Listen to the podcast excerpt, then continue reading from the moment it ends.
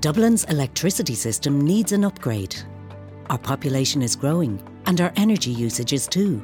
That's why EirGrid, state owned operator of Ireland's electricity transmission grid, is powering up Dublin.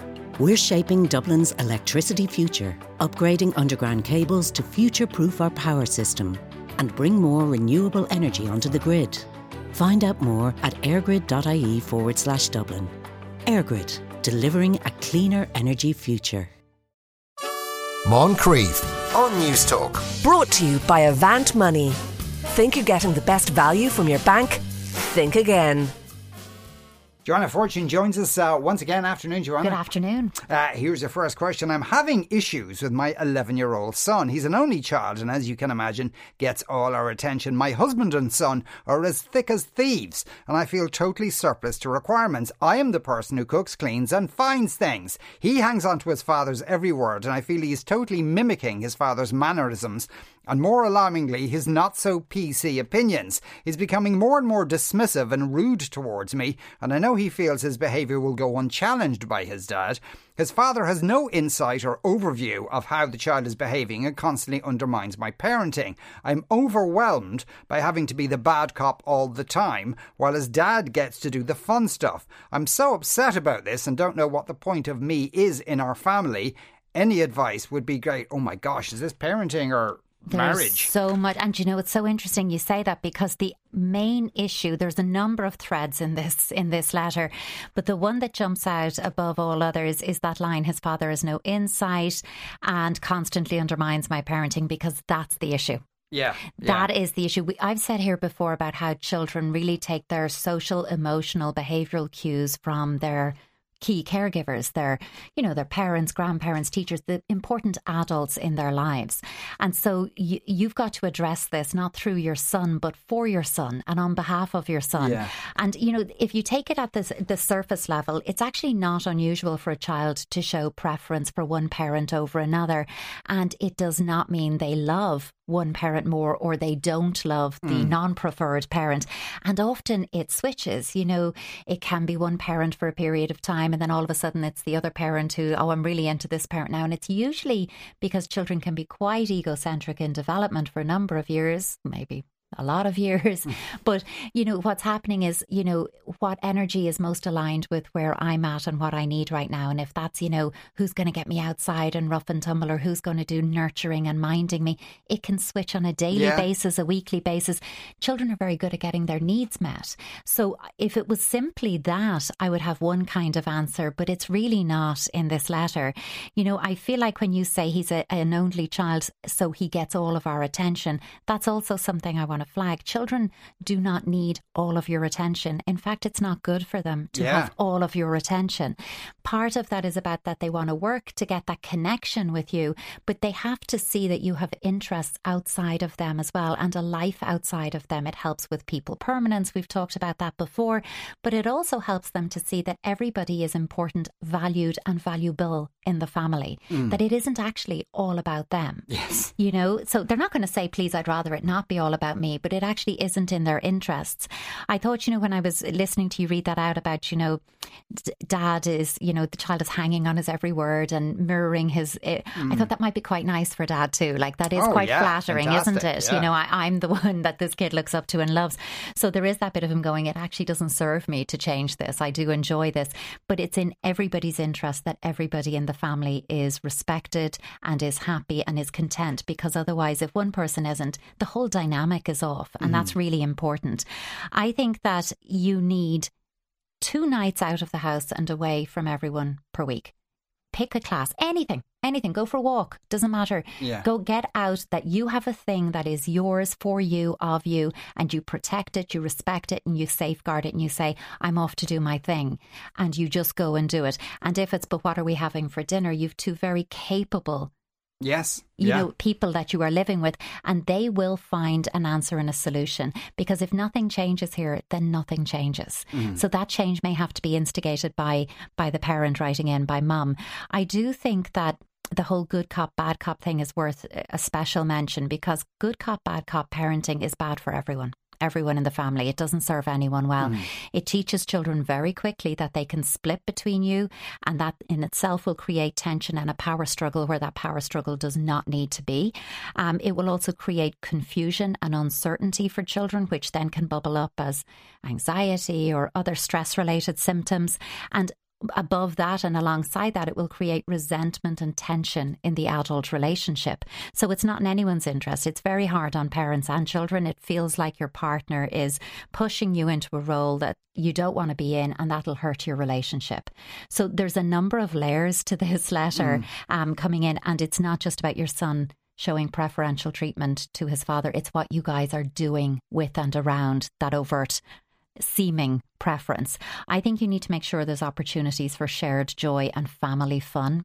Be that a movie night, be that make your own pizza, or here's a bowl of ice cream and lots of toppings, let's design our own desserts. Something fun that you can do together that you will enjoy, have a laugh. It, it might be getting outside for a hike, it might be getting the bikes out. It depends on what is relevant to your family, but there needs to be something each week that you are doing together collaboratively in a connected and fun way that in itself isn't going to solve this because that in itself is not the only issue here. Yeah. There are multiple issues. I think you I think it was last week, Sean, we were talking about parents who were differing about the circumcision question with the baby and we were talking about how it can be really helpful to create a safe, protected, structured space to have uncomfortable conversations in a more comfortable way. That really applies here too because you're going to have to sit down as a couple and say, "Hey, this isn't working." Yeah. It's not working for me, therefore it's not working for this family. We have to get back to basics and agree key points in parenting your child that you do agree on, that you are aligned on, and start from there. It sounds like though there's a bit of a lack of respect from the husband towards It really does. the wife. Yeah, It's, no, it really you know, does. And you've got an 11 year old boy at a very impressionable age in that middle childhood when children are really pulling away from parents as key influencers and seeking to reinforce something from their peers. And I really think that you have to be careful your son doesn't begin to seek reinforcing this kind of attitude or mentality from peers as well. This is the time to call it and nip it in the bud. Yeah. Uh, yeah. Good luck with that. Uh, Absolutely. yeah, absolutely. Good luck with that. Right. So, so, but so the first part of call should really be the husband. Oh, 100%. Yeah. yeah. And it's about saying, I respect myself enough to demand and expect more respect from my Yeah. partner, from my child. This isn't going to continue like this. Yeah. Right, next question is this. My son and his friends are at the age when they're starting to experiment with alcohol. My husband thinks I should turn a blind eye to this and let our son and his friends do it, as my husband was introduced to alcohol in a similar way. He also thinks that it's a rite of passage for our son. Wonder is this the same couple as before? However, I feel a little uncomfortable not supervising him. I don't want to cause a fight with my son by bringing this issue up with him. What should I do? I'm always puzzled by the phrase experiment with alcohol because So it, it doesn't take much experimenting to figure out what it does, really. Exactly. And, wh- and when you say experiment, that's really about pushing limits, isn't Yeah. it? It's about testing the limits. Test it. where's the breaking point? Where's the point? Which is always about excess. Yeah. And that's a worry. Yeah. And now I, we don't know how old this teenager is. So I Hmm. do want to flag if your teenage son is starting to show interest and want to go drinking with friends and they're 17 and a half is different to if they're 14. Yes. Okay. Yeah. Uh, both are underage. But there is a difference in how we would approach it. Mm. So I'm assuming this is a younger age teenager. That's my inference here. And in general, look, no matter how old this boy is, when you're saying, you know, my husband thinks that you should turn a blind eye, I'm certainly not going to advocate turning a blind eye in any aspect of parent child relationship because it, this isn't something that you can just pretend not to know because you do know it. So actually, you're just subscribing to Mm, I know you're doing something I'm deeply uncomfortable with, but I'm just going to really bite my tongue on that and pretend I'm not. It's very clear that you are uncomfortable. Yeah. I also think when it comes to any issue, alcohol, anything that involves experimentation, that could be alcohol, it could be drugs, it could be, you know, music, it could be fashion, it could be taste, it could be sex, it could be whatever it is. Open, clear lines of communication are crucial. So, turning a blind eye does not work. And actually creating a situation of, I'm aware that you're curious about alcohol. I'm aware that you're starting to drink with your friends, and it's something that we're going to talk about. Yeah. I'm not going to come in and forbid and ban. Maybe that is what you want to do, maybe it isn't. But regardless, having an open conversation is essential. And I'm just also struck here, Sean, when it, you know this parent is saying, "I don't want to cause a fight with my son by bringing this issue up." I'm curious about that. Why would it cause a fight? As the parent, like, mm. why would it cause a fight that you have to bring something up or call your child on a behaviour you're not comfortable with, or a transgression that isn't, you know, something that's acceptable in your family? And you know, the whole thing about it being a rite of passage. Again, I'm going to challenge that because research just doesn't back that up. You know, the research um, and there's plenty of research in this area. It just doesn't back up that allowing our children to drink with us means they will never binge drink with friends or have a problem with alcohol. The research doesn't back it up. He's at an age of risk taking behavior, of impulsive, reward seeking behavior. And if you say you can drink this amount with me, that doesn't mean he's not going to say, I'll drink more when I'm not with you. Yeah. That's just not the way the teenage brain works. So I think you have to have a really open, honest conversation. You really want to talk about safety and about risks. You want to be honest that it's going to feel fun at the beginning. I think if we say it's going to be horrific and you're going to be sick and your child does have alcohol and go, you were lying, this actually feels good, then they don't trust your message. So you can say, look, you could drink. After a couple of drinks, you might feel really happy, merry. There might be a positive feeling, but it's short lived. And if you can continue drinking, how you feel, how you behave, how you think, your judgment, all of that is impaired and you'll feel miserable the next day. Talk about how it can get messy, how it can get dangerous, the health risks, skin risks, your skin will change, or if he's in sports, how it might affect performance, things like that. But that's all honest. You know, mm, it sounds like mm. it's really negative scaremongering, but it's honest stuff and having that conversation. And if you're saying you don't want him to drink alcohol, and bear in mind he is underage, then that's your par- parenting message. No, this isn't okay. I don't want you doing this. And I, I think that that's something that's really important. But the supervising him, I've inferred from that you, you mean drinking in your house under yeah. your supervision. I'm just going to tell you that that's not the answer. If you're uncomfortable, name that you're uncomfortable, name why, what are your fears, what are your concerns. Always think about what are the facts what are my beliefs? What did I grow up with versus what his other parent grew up with? And what are my fears? Because those are going to underpin the conversation, but a conversation needs to happen. Uh, but you know the fa- the way the, uh, uh, the father is saying um, he, he, was introduced to alcohol in a similar way, and it's a rite of passage there it, behind that is there I don't want to appear to be a hypocrite or is it integral if you're if you're parenting teenagers that you have to be a hypocrite? I would think the latter. I mean there has to be a bit like that you're not you're open and honest and you're developmentally appropriate. That's what we always say. And you can share some of your mistakes. Look when I was your age I did drink with friends and some nights were great fun. And you know what? Some nights it got really out of control and mm. I have a lot of regrets and a lot of risks and there was dangerous things that happened. You can have those open, honest conversations and you're not a hypocrite, but you're telling it like it is from your adult perspective, how it felt at the time and how it was now. And I think sometimes we have a rose tinted view retrospectively of going, sure, look at it was fine. Yeah. Actually bring to mind some of those nights out from when you were younger and examine now how fine were they really? Or is it sheer luck that nothing went terribly oh, wrong? Yeah, yeah, yeah. I, I, I I have that feeling every day. I must say. a few of those might come to our minds as yeah. we hear that. Uh, yeah. Porrick says my parents completely forbade me, in inverted commas, from drinking before I was eighteen. But I found out much later that they had been aware from the get-go that another parent was allowing us to drink unsupervised in their house, and had okayed it. It worked really well because it allowed me to a safe space while I also thought that drinking was something I should be really cautious about doing too much.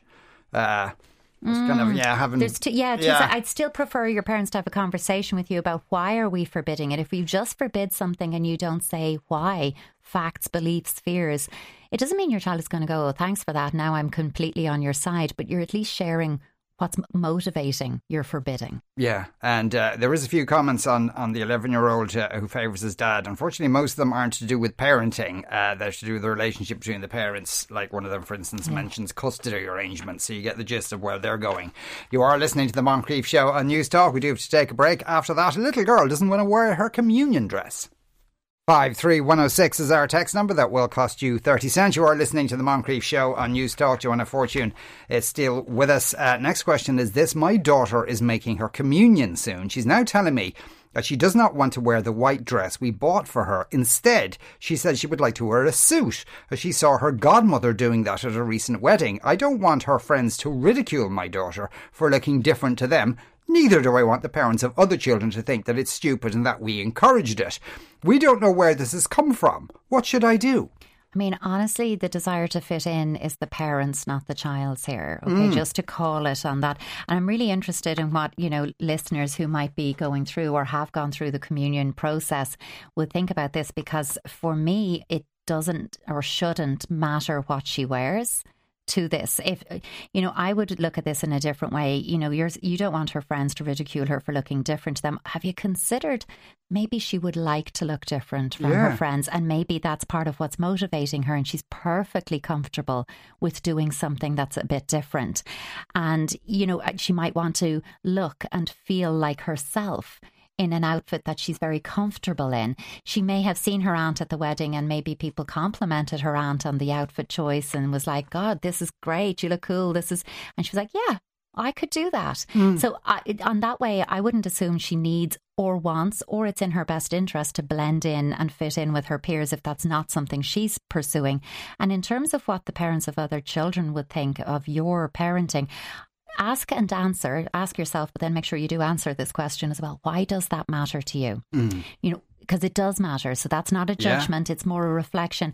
Why does it matter to you? And really, are parents of other children going to be concerned with what other children are wearing when they're very focused on their own? Mm. on that day in particular. I think get back to basics as to why you want her to make her communion. You know, the religious aspects, the the, the, the right that it is, um, you know, all of those parts, and do that you ultimately, I'm assuming, want her to be happy and comfortable and engaged in the ceremony. Like there can be an element of pageantry to some of this about it's all about the look and the aesthetic and the outfit, when really it doesn't need to be. It really doesn't. So if you're listening and feeling, no, Joanna, it does need to be. It yes. really does. Well, I mean, people make communion for different reasons. Absolutely. Yeah. And that's okay. But be honest with yourself about why. And maybe that's why the dress and the conformity does matter so much. Mm. Because I think sit with her. You're also saying that you bought the dress for her. I'm wondering, was she part of that? Was the dress bought with her? You know, did she get to see it or yeah. choose it? And again, I'm not saying bring a child into a shop and say, Anything you want is fine. There has to be obviously budgetary and style and whatever you deem appropriate. But if this was just about she wants to wear a suit and she's perfectly happy to make her communion and she understands everything involved in it and it's just how she wants to appear and that is an appropriate choice of what you, you know, there's nothing wrong mm. with her wearing a suit, I'm assuming. Yeah. And why not? But if you've a strong feeling about this, own it as yours and tell her it's very important to you that she does wear this dress. See if she will wear it on that basis and that she can wear the suit or outfit of her choice as soon as the ceremony is complete and you're back home or whatever it is you're doing. Yeah. I mean, I a lot of children daughter... will take those dresses off and into tracksuits or whatever yeah. later anyway. Uh, but I, like, you know, I think the child is great. Oh, uh, I have. You're not so go, wow, she's fantastic. How don't old see is the she? issue with this. Yeah, uh, uh, and she's already kind of got a sense of herself. That's... Absolutely, and that she's able to state it. I think at that age, that's really something that she's able to say. That isn't me. I think this is more me, and this is where I'd feel comfortable. And I know this about myself, and I'm able to say it.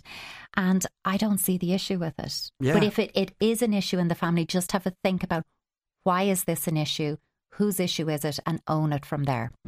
My eight year old daughter used to have an imaginary friend when she was younger. The friend has recently come back into her life and indeed apparently into the house again.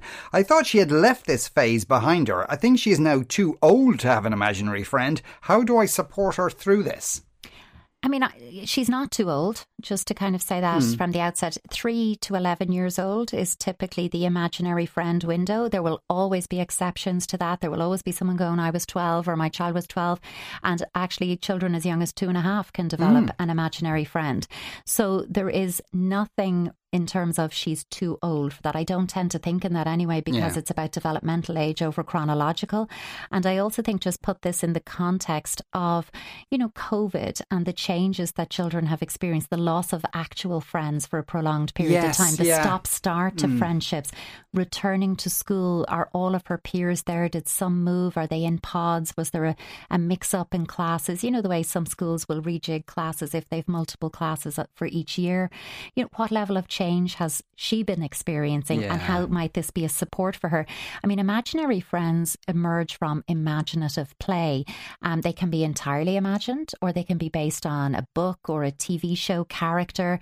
They can be constant or they can come and go depending on what's happening. And I think what's really interesting to think about is that what an imaginary friend offers your child because your child is in charge of this friend, you know, that that's very appealing to children who are in charge of so little in their lives. yeah. This friend is special. It belongs solely to them. Only they know everything about the friend. That's very empowering. And this friend won't ever judge your child, um, will play and support them in any way that your child's imagination deems appropriate. I think what you can do is, you know, be curious, interested, and playful about this.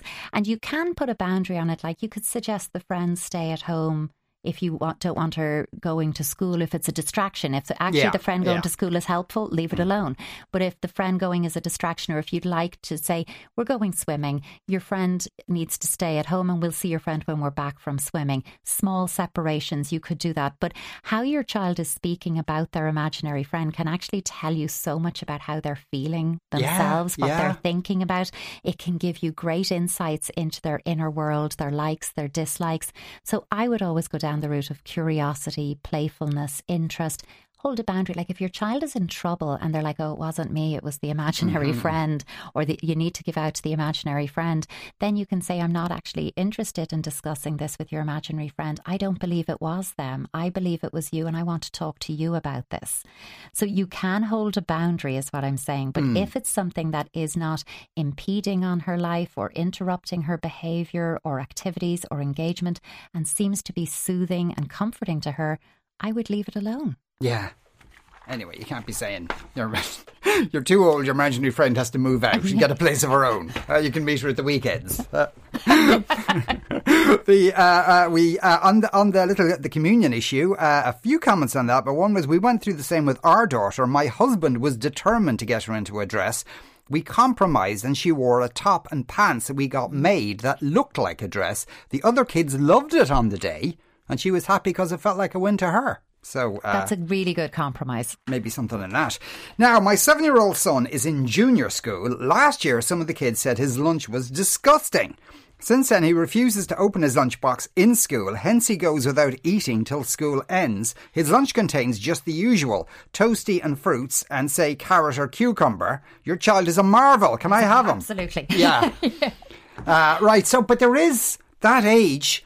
It's like there's a whole thing around lunch fashion. What kind of oh, lunchbox you have, the, lunch drinking utensils. the oh box is my in god! and all yeah. of the it really is and what's in the lunchbox is important is it something smelly is it something you know hot is it cold what what does it aesthetically look like a lot of children at his age kind of go for the old bland ham sand nothing wrong with a ham sandwich before Yeah. anyone says that to me you know something bland though a ham sandwich a piece of fruit a yogurt a basic lunchbox and anything that's a bit different a child who might bring leftover rice or pasta or some kind of you know egg muffiny thing in their hmm. lunchbox or tuna it might be like oh what's that and it's an Yeah. oh no feeling as a parent because when your child eats well that is such a, a really Yeah. good feeling so i think you have to express concern that he's you know going through his day and not eating what you're giving him to bring to school you know i can't like he's seven like he needs to eat He to get through yeah. school i think you could empathize though and say oh that must have been awful you know if people didn't like what you were bringing to school and that must have made you feel really bad. And do you know why don't we work out a good lunch? But tell me what eh, your friends bring. Would you bring that? Let's because they're not going to say anything if it's the exact same that they Hmm. yes, have. yeah. because I think I would start by getting him to eat something, and then gradually you can introduce whatever food actually was his preference to bring to school. You can reintroduce that, but establish first that he's eating. Just mark the teacher's card a bit because I know most schools will do at some point of the year a healthy eating week or a food awareness or food dudes or one of those kind of Yeah. healthy promotional food weeks. And your teacher might be able to work in about, you know, exciting to have different things in your lunchbox and how everybody brings different types of food. And I think as well, when we're talking about diversity and inclusion, children from different cultural backgrounds will bring different types of foods. And that's something we want all of our children to be aware that we don't comment on what people are eating. We don't comment on what's in their lunchbox. We just focus on what's in our own. Yeah. Of course, there is a danger though. If they ask them what you know, what does everybody else? Everybody else has fruits and chocolate. Uh, that's what they have. Oh, but you know, because schools are so strict. I mean, they're so strict on lunch boxes and what can and can't go in. And so you can have an approve, a pre-approved list that he can select from. You could do it that way, and you could say it can be this and this and this. But he's actually taking some control of what's in the lunchbox, and he could pack it up. He's seven. He's able to prepare a lunch. Yeah, yeah, that's uh, that's my way around it. Uh, finally, Joe says. Uh, he had an imaginary friend. He says, I used to fight with my imaginary friend. I'm not sure what that says about me. Uh, well, I, That's a whole other day show. that's a whole other day, Joe. Yeah, I hope the therapy's going well. Uh, uh, Patricia, thanks a million as ever. Uh, uh, Patricia Fortune there. You are listening to the Moncrieff Show on News Talk. Moncrieff on Newstalk. Brought to you by Avant Money. Think you're getting the best value from your bank? Think again. The Grad Ireland Summer Fair is back in the RDS Dublin on Wednesday, the 8th of June. Join us on the day for real experiences, conversations, and meetings with top employers, postgraduate providers, seminar speakers, and career advisors. Don't miss out. Register now at gradireland.com forward slash events.